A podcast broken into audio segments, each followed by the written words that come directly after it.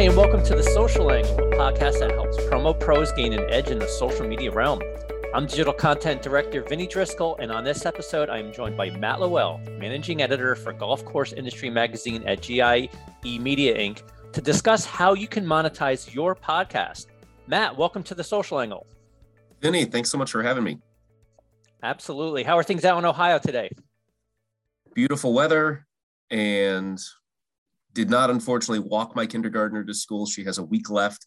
She wanted to drive so she could play with friends a little bit more before school. Other than that, I prefer to walk rather than drive in the morning. Other than that, doing just fine. Awesome. Yeah, things are, are really beautiful today out in Pennsylvania, not too far from you guys. Uh, it was hot last weekend, brutally hot. I don't know what it was like out uh, your way, but I'll take the 70s over the 90s any day. Um, but I do know that summer's coming, so I have to get used to that. Um, so before we get started, can you take a minute to introduce yourself and what you do? Sure. So as you said in the intro, which good and to the point, uh, and and not not long. I was I was hoping you didn't give me a, a over the top two minute intro. I have been at GIE and golf course industry for a little more than three years. When I started, we had a magazine, monthly magazine, still have that. Had a website, still have that. Twitter, Facebook, no uh, real real TikTok or or Instagram. We still have those, but we only had one podcast, one monthly podcast. I didn't handle it. So one of the things that I did about three or four months in was pitch all these various ideas. They all got picked up, and before I knew it, we were basically doing a podcast a week. So in terms of and apologies. I thought I'd turned off Teams. There's a little. It's little all good throughout. Uh, before I knew it, we were doing a podcast a week, in addition to the magazine and the website and the social, and the travel and everything else. And as you know, you produce a podcast end to end. It does add a fair amount of work, but it's a different sort of work. And as a voracious podcast consumer, I probably average 10 to 11 a day of various lengths it's just something that you have to do if you're in media. And I feel like most people enjoy it. If you're in media, if you're in the business of talking with people, it's literally just talking with people. So we cover that all angles of golf course maintenance and sports field maintenance. So not championship golf, not competitive golf, but the folks who actually make the courses look great. Cool. So I'm um, definitely talking to the right guy here. Um, you know, you're not only a, a, producer of a podcast, but you're also a consumer um, you know, which is why I reached out to you. Uh, you know, you gave uh, uh, a session at the conference that uh, we were at, we were both at uh, a couple weeks ago, and um, I really wanted to reach out to you to, to touch upon this subject because this is one that not only my industry but many industries are, you know, podcasts are booming. People are doing podcasts. Um, so, you know, that's the million dollar question. Um, so many people are doing them, but how do you monetize them? Um, you said uh, at the conference that anyone who has a podcast should be monetizing it. How can they do that? So it took us a little bit, a couple months to get in on everything. But the first step is before anything else, really before even talking with sales, figure out what you want to do. So whether that's if you're in media, whether that's traditional media or more so uh, B2B niche industry publishing, anything where there's that super focused, hyper focused industry that you're covering. Figure out what you're going to do. If it's recapping or taking a different angle for some of the stories and columns in your magazine, if it's an extension of a conversation featured in the magazine, which leads to all sorts of other cross promotional stuff with the transcripts and turning that into a one pager in the magazine, or just a conversation with you and a coworker figure out what you're going to do, plot it out, come up with ideas. It's not too dissimilar if you have a columnist where anybody can write a column. It's being able to write one week after week or month after month. You have to come up with a few ideas to get you off and running. Once you do that, then you need a great relationship with your sales department. Know what you're going to give them so they know what they're going to sell to make it easier. And especially in industry publishing, especially in B2B or niche topics, you don't need that 50, 60, 70, 100,000 downloads to hit good good advertising revenue. We routinely get into four figures for downloads in terms of numbers per episode. but it's not like we're stuff you should know or the daily or any of those big, big, big podcasts where you measure your downloads in six figures. Um, you also aren't going to get super rich, but you can create enough revenue over time, I think, year over year to maybe handle your freelance budget, maybe to handle some travel, and eventually it will become a line item to not replace but complement everything else that you're doing. You have to look at it as a part of the total package. It's not going to be the thing. Right. So you so you're saying that when you set up a podcast from the conception of it to the production, you should be thinking about how to monetize this, how to work in your sales department and and how you know possibly it can be sold. Right. And that's I was not good at that before I came to GIE, my editor, who is an old school newspaper guy, bought into it out of the gate completely. And whenever he comes up with a project, he thinks, can this be in print? Can this be on a podcast? Can we roll this into social media? We've been profitable as, an, as a magazine 11 straight years. And a lot of that is because of thinking of projects that can incorporate advertising. It's, it's maybe branded content, it's maybe sponsored content. Most of the time, though, it's just a good story that we were going to tell anyway that a company might be interested in putting their name on. Um, some of them, like I said, are sponsored content. That's part of it. That's part of the game these days. But if you have a good idea, do it anyway. And if you can get someone to give you money for it, fantastic. Yeah. So, and I think you touched upon something important there. And I think a lot of people who create podcasts, the ones who are coming up with the ideas and formulating the stories, are not the ones who typically sell the podcast. And right. I think I think that's where the roadblock comes into play. And I know even in the industry that I'm in, I see all these people who have podcasts who are not monetizing them. And I and I'm thinking they're of the same mindset as I am. You know, like I'm not thinking about monetizing. I'm just trying to to think of great ways I could tell stories in this new medium. And I say new, you know, in air quotes. It's been around for a while. But to yeah. me, I feel like that's where the roadblock is. You're not integrating the entire podcast into the to the whole company. Like the sales department should be involved, um, and I think that's a, that's an important and a major step in getting the monetization going. Correct? Absolutely. And our sales folks, I don't know that they listen to a lot of podcasts. They listen to enough to know the overall structure and, and how to sell them. If you have folks in your building or in your company who actually listen to podcasts and they're in sales, I'm, I that's a huge plus. Sure. As long as they know what they're selling, as long as they know how to pitch it and and kind of paint the picture for potential advertisers, potential clients, that's going to make your job as a writer, as a podcaster, as an editor, that much easier, I think. Right. And I think you also mentioned that um, the podcast you do, is it weekly? we have we actually have about six monthly series. Okay. Every everything is essentially once a month, but four of them are ours, and then two we actually outsourced to freelancers who were doing it anyway. So we brought them into the fold, kind of the podcast network. So essentially six monthly podcasts uh, works out to two weeks a, a month have one, two weeks a month have two. Okay. Now, how important is consistency in monetization? Yeah, no, number one. First off, you have to be, you can't have one month on a, the first Tuesday and then not do anything for seven weeks and then cluster three in a week and a half. I mean, right. Just, it's, it's just like if you print a magazine and you're monthly, you come out every four, four and a half weeks, right? If you're a podcast and you're monthly, you come out every four, four and a half weeks. If you're a weekly, you come out the same day every week. If you can do the same time every week, 6 a.m. Tuesday morning or whatever, all the better. I my editor, uh, who I work with on a daily basis, is usually farther ahead on his podcasting than I am, and he will edit them on Mondays, and he will post them at like 7:30 on Monday night. And I, I, I almost get mad. I'm, I say, guy, we post these on Tuesday morning. Can you just schedule it for like 5 a.m. on Tuesday morning? No.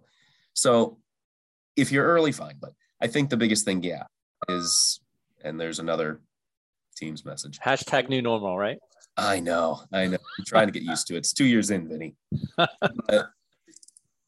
the sales is obviously very important, but being consistent, you're absolutely right to bring that up, is just give people the expectation of when it's going to come in. There are podcasts I know exactly when they're going to come in midnight on Tuesday, 6 a.m. on Wednesday, uh, Thursday afternoon. I love fresh air.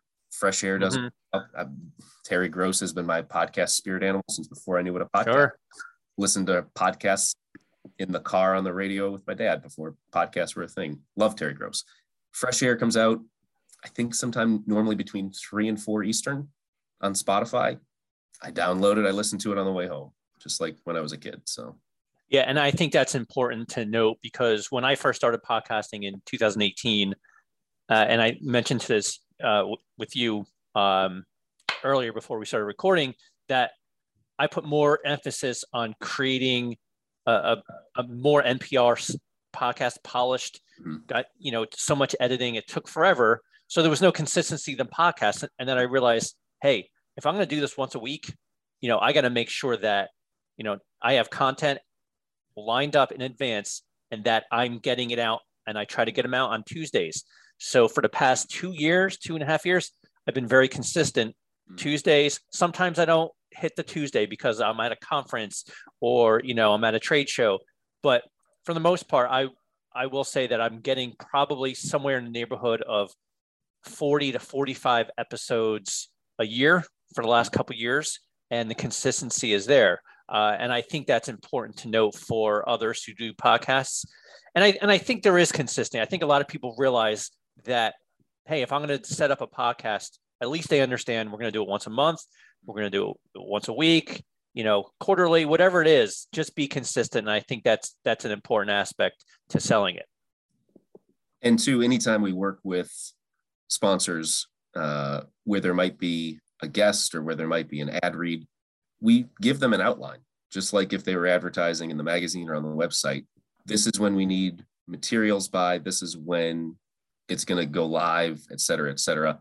Uh, if it is a sponsored series, and we do a few of those, and we have sponsored one offs as well, where they provide a guest and it's a conversation, it's the same thing. We need the guest information by this point so we can reach out and schedule. We're going to record on this date. We'll send you the audio by this date. It'll post on this date. So it, it's all schedules, it's all consistency, like you said. Again, not too dissimilar from uh, publishing a magazine. Sure, right? so, sure, yeah. which we're very familiar with. So, um, so I, I actually because I don't have much experience in this area, um, if at all any. Uh, so when I googled monetizing your podcast, there seems to be so many ways you could do this. You could straight up ask for donations. Hey, sure. you, you know, you could sell. You could offer branded merchandise, which is right up you know the uh, my alley because this is the industry I'm in. But it seems like selling ads and sponsors sponsorships seem to be the most common way to monetize a pod. Can you explain how you go about doing this? And I think you touched upon that a little bit with the sales department. Um, but like, are there online tools? Like how, like wonder if you're a, uh, an independent producer of your podcast. Oh my gosh. I mean, how can you go ahead and get sponsorships or uh, for any, any ads? Well, I, I think it really is just old school sales. It's picking up the phone. It's it's having those relationships and building on the relationships you have. Um, I haven't. I have a podcast idea outside of work, and I've been dabbling in that, but it has not launched, and I have no idea how I'm going to sell sponsorships for that because I'm not in sales. My my right. my folks upstairs are in sales, and they handle that. Maybe I'll turn to them and, and give them a cut of commission. But you, you raise a good point on the Patreon, the Kickstarter method as well, because I do listen to a lot of podcasts that do that. Uh, and there's a lot of traditional media that do that as well. The Believer, great literary magazine, back to McSweeney's, I think a week or two ago. And apparently they are hard up enough for money that they're basically going the Patreon model to sure production of a quarterly magazine. There's so many podcasts that do that. My five year old listens to a podcast, was it called? Uh, Storytime with Philip and Mommy. They oh, wow, I didn't even know that. No, they, they I got a five year old too. I'm, I'm yeah. gonna introduce. They, they read a storybook every day, mostly the mommy, not the not Philip. Right. They offer the same thing. They'll uh, I think for a set amount, they'll send a message or they'll read you a special book or anything like that. So, in terms of selling traditional ads, I don't know if I'm the best person to, to talk right. about that just because I'm in that old school media setting that's kind of adapted to new school. If you're just podcast, I, I hate to I hate to say this because this isn't really that great of an answer, but either pick up the phone and, and build those relationships with clients or uh, or find someone who does have those. Yeah. So in uh, so basically get yeah. your sales department involved. Um, right. So I think that's important. yeah, I know. I know. Uh, Anchor is one of the big publishing yeah. platforms. We don't use that. They do. I know incorporate ads and ad reads and ad blocks within that as well. Just not something that uh, I'm very familiar with. Unfortunately. Sure. Yeah. So let me ask you, and you talked about earlier uh, downloads and listens, uh, metrics, and I and I think that's another roadblock for a lot of people who do podcasts. You know, they get a couple hundred listens, and they think there's no way an advertiser is going to throw money at a podcast that doesn't get a lot of listens or downloads. Is that true? Is there uh, a certain amount of listens and downloads that you should be aspiring to? Is there a sweet spot that you know somebody should be looking at? or does that matter at all? In my experience, as long as you are hitting some modicum of consistency with numbers, whether that's like you said, two, 300, 500, 1,000, 2,000, especially in really hyper focused industries, whether it's you know branded products, product placement, um, golf course maintenance, gardening, anything like that as long as you're getting the right listeners, you know, a thousand people who deal in product placement, branded products, uh, all that sort of stuff. I hate I hate the saying that you know we only have a thousand listeners, but we have the right listeners. It's like uh, Velvet Underground; they only sold a thousand albums, but everybody who bought the album started a band. As long as you have the right listeners, that goes a lot farther than having you know 20,000 random people listening to your podcast and you've got an ad for Bombas socks with the code Vinny for 10% off at checkout or whatever.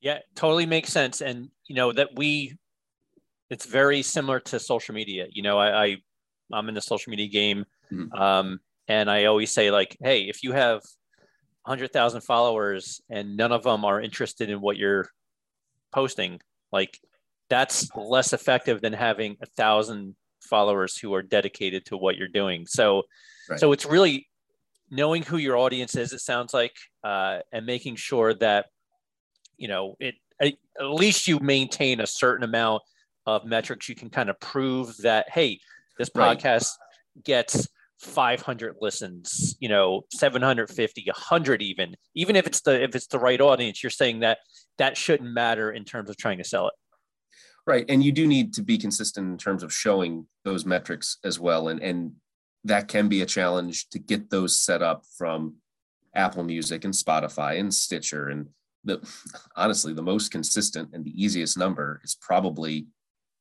if you put an audio version or even just a Zoom conversation of the podcast on YouTube and you can see it from there.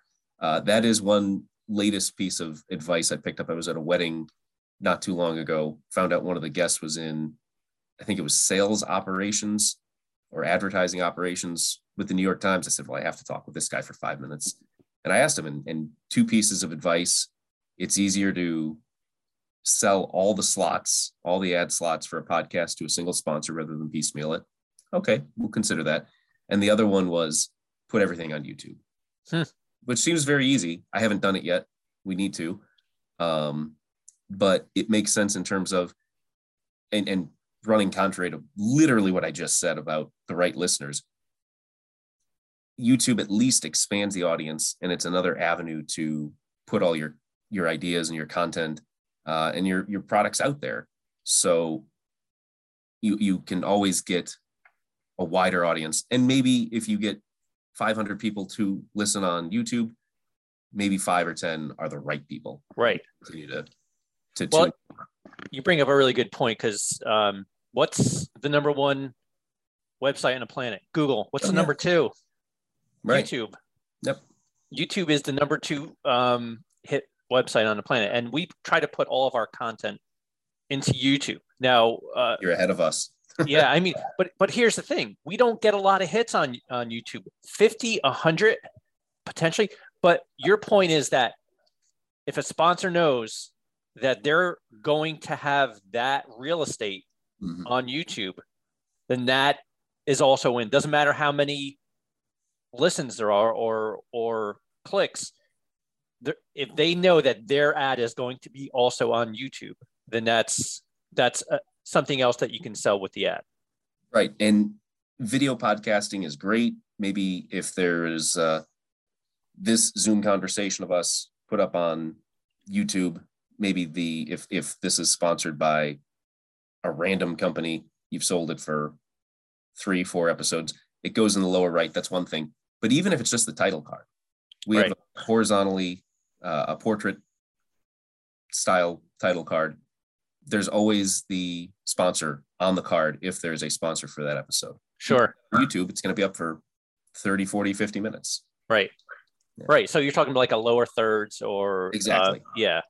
And uh, that's certainly something that, that people should be looking into as well, um, especially with the video, you know, and, and we started moving towards the video uh, type of podcast uh, a couple years ago uh, when the pandemic hit, because we were doing all of our podcasts uh, through Zoom, Zoom and Teams. And we decided, hey, you know, we can repurpose this content and put it into all the avenues, uh, you know, where there's video. You know, we started li- live streaming them on uh, Facebook and LinkedIn, and also doing it on YouTube. So yeah, I mean, there's a lot of um, opportunity there. Now, th- this is this is segues to the next question I have about the best distribution channels. Now, we talked about this a little bit at the conference, and it's it's hard to kind of really gauge an overall metric. But for you, for you, where do you put your podcast, and where do you see the best uh, impact in terms of listens and downloads?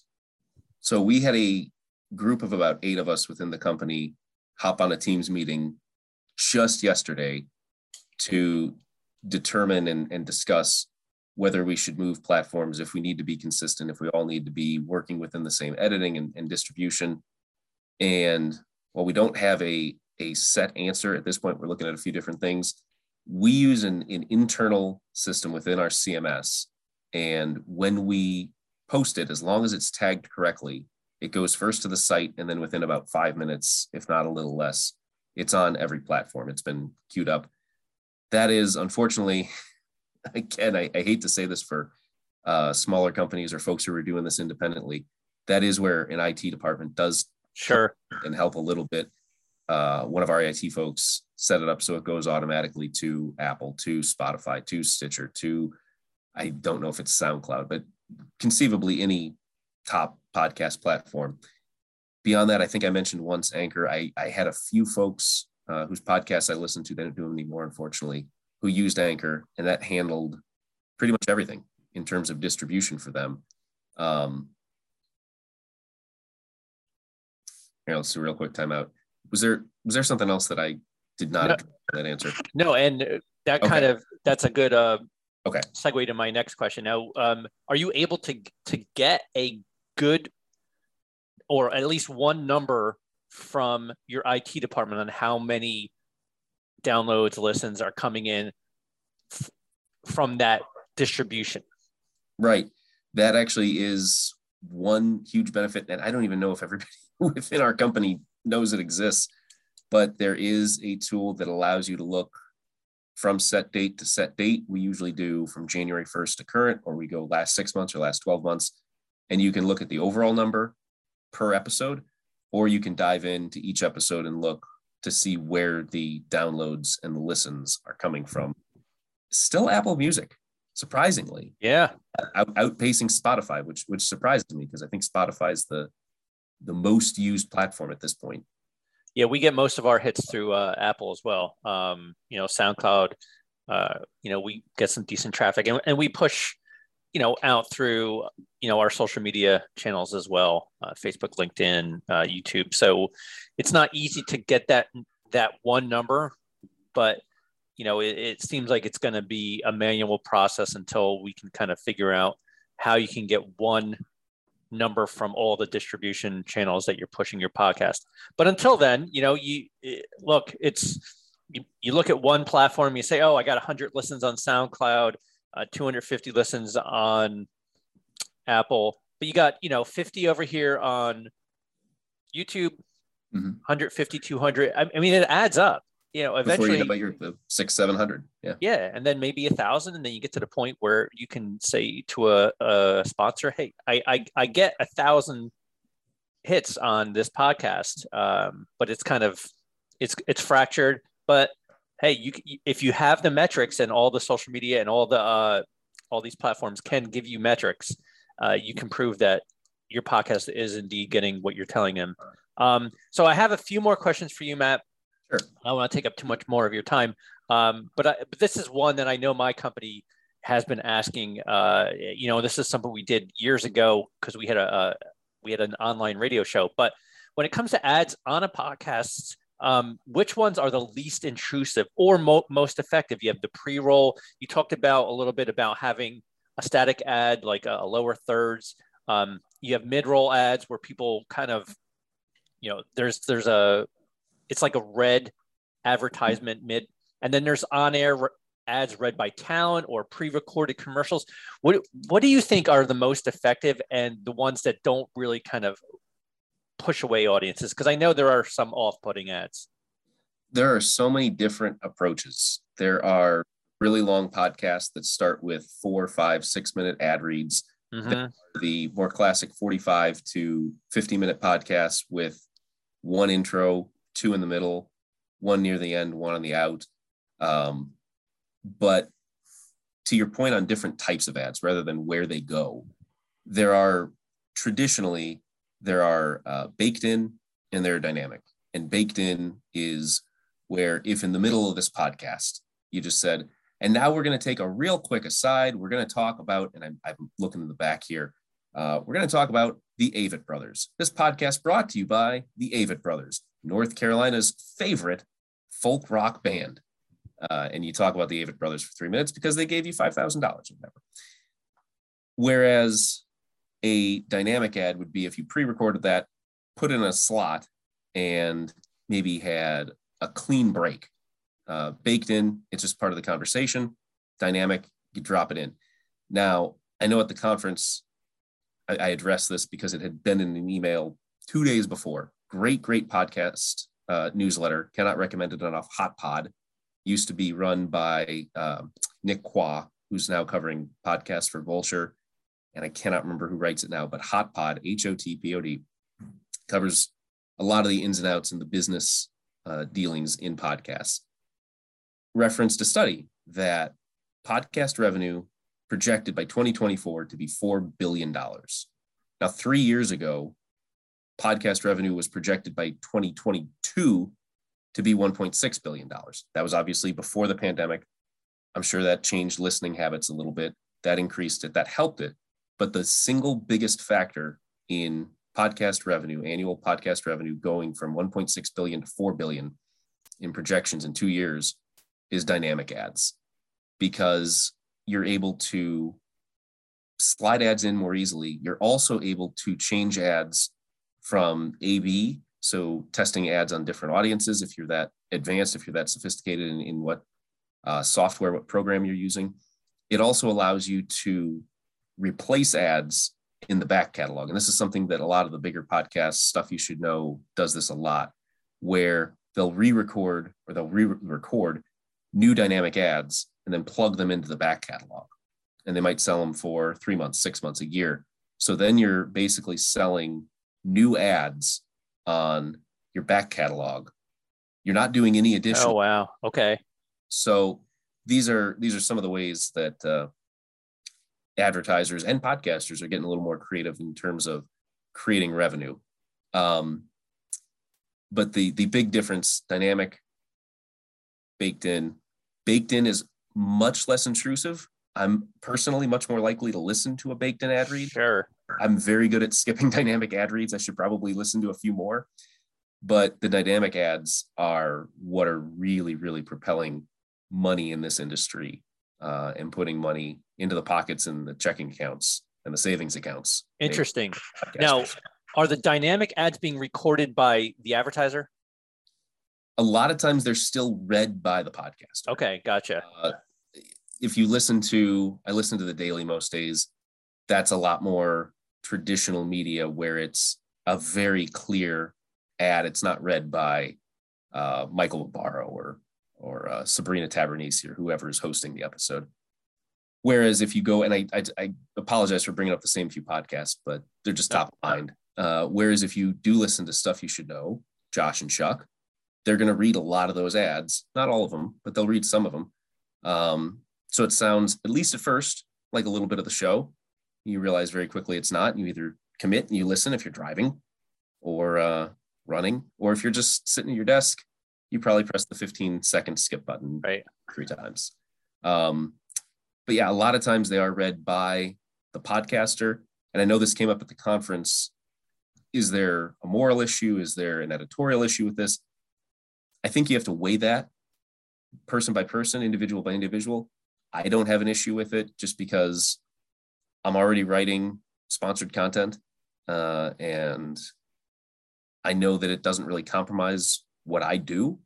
So I don't mind reading an ad for a plant protecting company or a, an equipment company, but maybe somebody else does. That's that's something that needs to be addressed. Sure. Internally, one by one. I think. Yeah. So that's an editorial decision. Um, but yeah, I mean, I know exactly what you're talking about. You know, I think about uh, the baked in ads. I think I'm more I'm more apt to listen to those than mm-hmm. you know the the more polished recorded ones that have uh, you know music in the background. It, it, seems to take away from the show, whereas the baked in is like it's just part of the conversation. They need to fill 45 seconds, 60 seconds. Uh, you know, give the advertiser their due, uh, and it just kind of flows naturally into the into the conversation.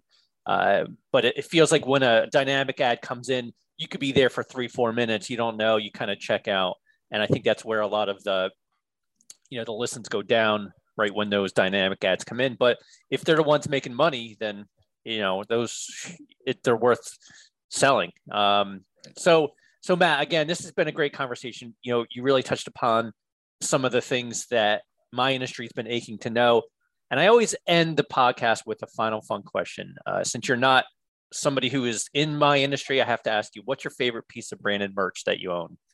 uh, that I still own, I'm not sure. All time, two things come to mind immediately, and they're both from the same outlet. I ate a lot of McDonald's as a kid, probably too much. And I remember 1992, I was eight years old that summer, and there was the Dream Team. McDonald's had the Dream Team cups. I think there were 10 of them, and then there were two bonus cups that nobody could ever find. I had all of those. And then I think that same year, might have been a year later, but I think that same year, McDonald's also had a Batman Returns mug series, which I just saw on Twitter again a few months ago for the first time in probably 20 years. They were so cool. And I drank out of those every day for probably two years, three years in, in elementary school. Other branded content, I'm a big minor league baseball guy. Mm-hmm. There's so many great items in minor league baseball, especially over the last 20, 30 years since they shifted from uh, different revenue models to more merchandising, thanks to Chuck Domino. Uh, he was a big godfather in that. So, in terms of different logos, different series of logos, different items, I think it's hard to top the uh, ice cream helmet. And so, I've got not a huge collection, but sure. minor league baseball ice cream helmets in the basement. My favorite, it's so random because I don't even shop there, but I do have a green one. I don't know where I got this, but it is a green baseball ice cream helmet with the Publix grocery store lettering across the front. Oh wow! It was an ice cream helmet. Yeah, little ice. Uh, the yeah, I used to collect those too. I mean, God, yeah. growing up, uh, I had so many of them. Uh, you know, we just they used to end up on the on the floor of the car, and I used to like put them in in the house. I had like probably twenty of the teams. Uh, but yeah, those those were really awesome collectibles. Uh, you know, it's like environmental too because you're not you're not wasting plates. You're sitting, you know, it's you're right. eating ice cream right out of um, your helmet, and it's a collectible. Uh, so to me, I, I those are some really cool cool ones. And uh, you know, you you mentioned the Dream Team back in '92. I remember that as well. Uh, I wonder what those cups are worth nowadays. Not not a lot because they're not. And uh, unlike some some previous eras of of printing on cups, those things faded so fast. Oh, okay. So fast. McDonald's did do one a few years later. I don't know if this one's worth any money. I had one of these because I had family in Chicago. But when Dennis Rodman went to the Bulls, mm. and this was big technology for the mid 90s, they had a Dennis Rodman cup where his hair color would change Ooh.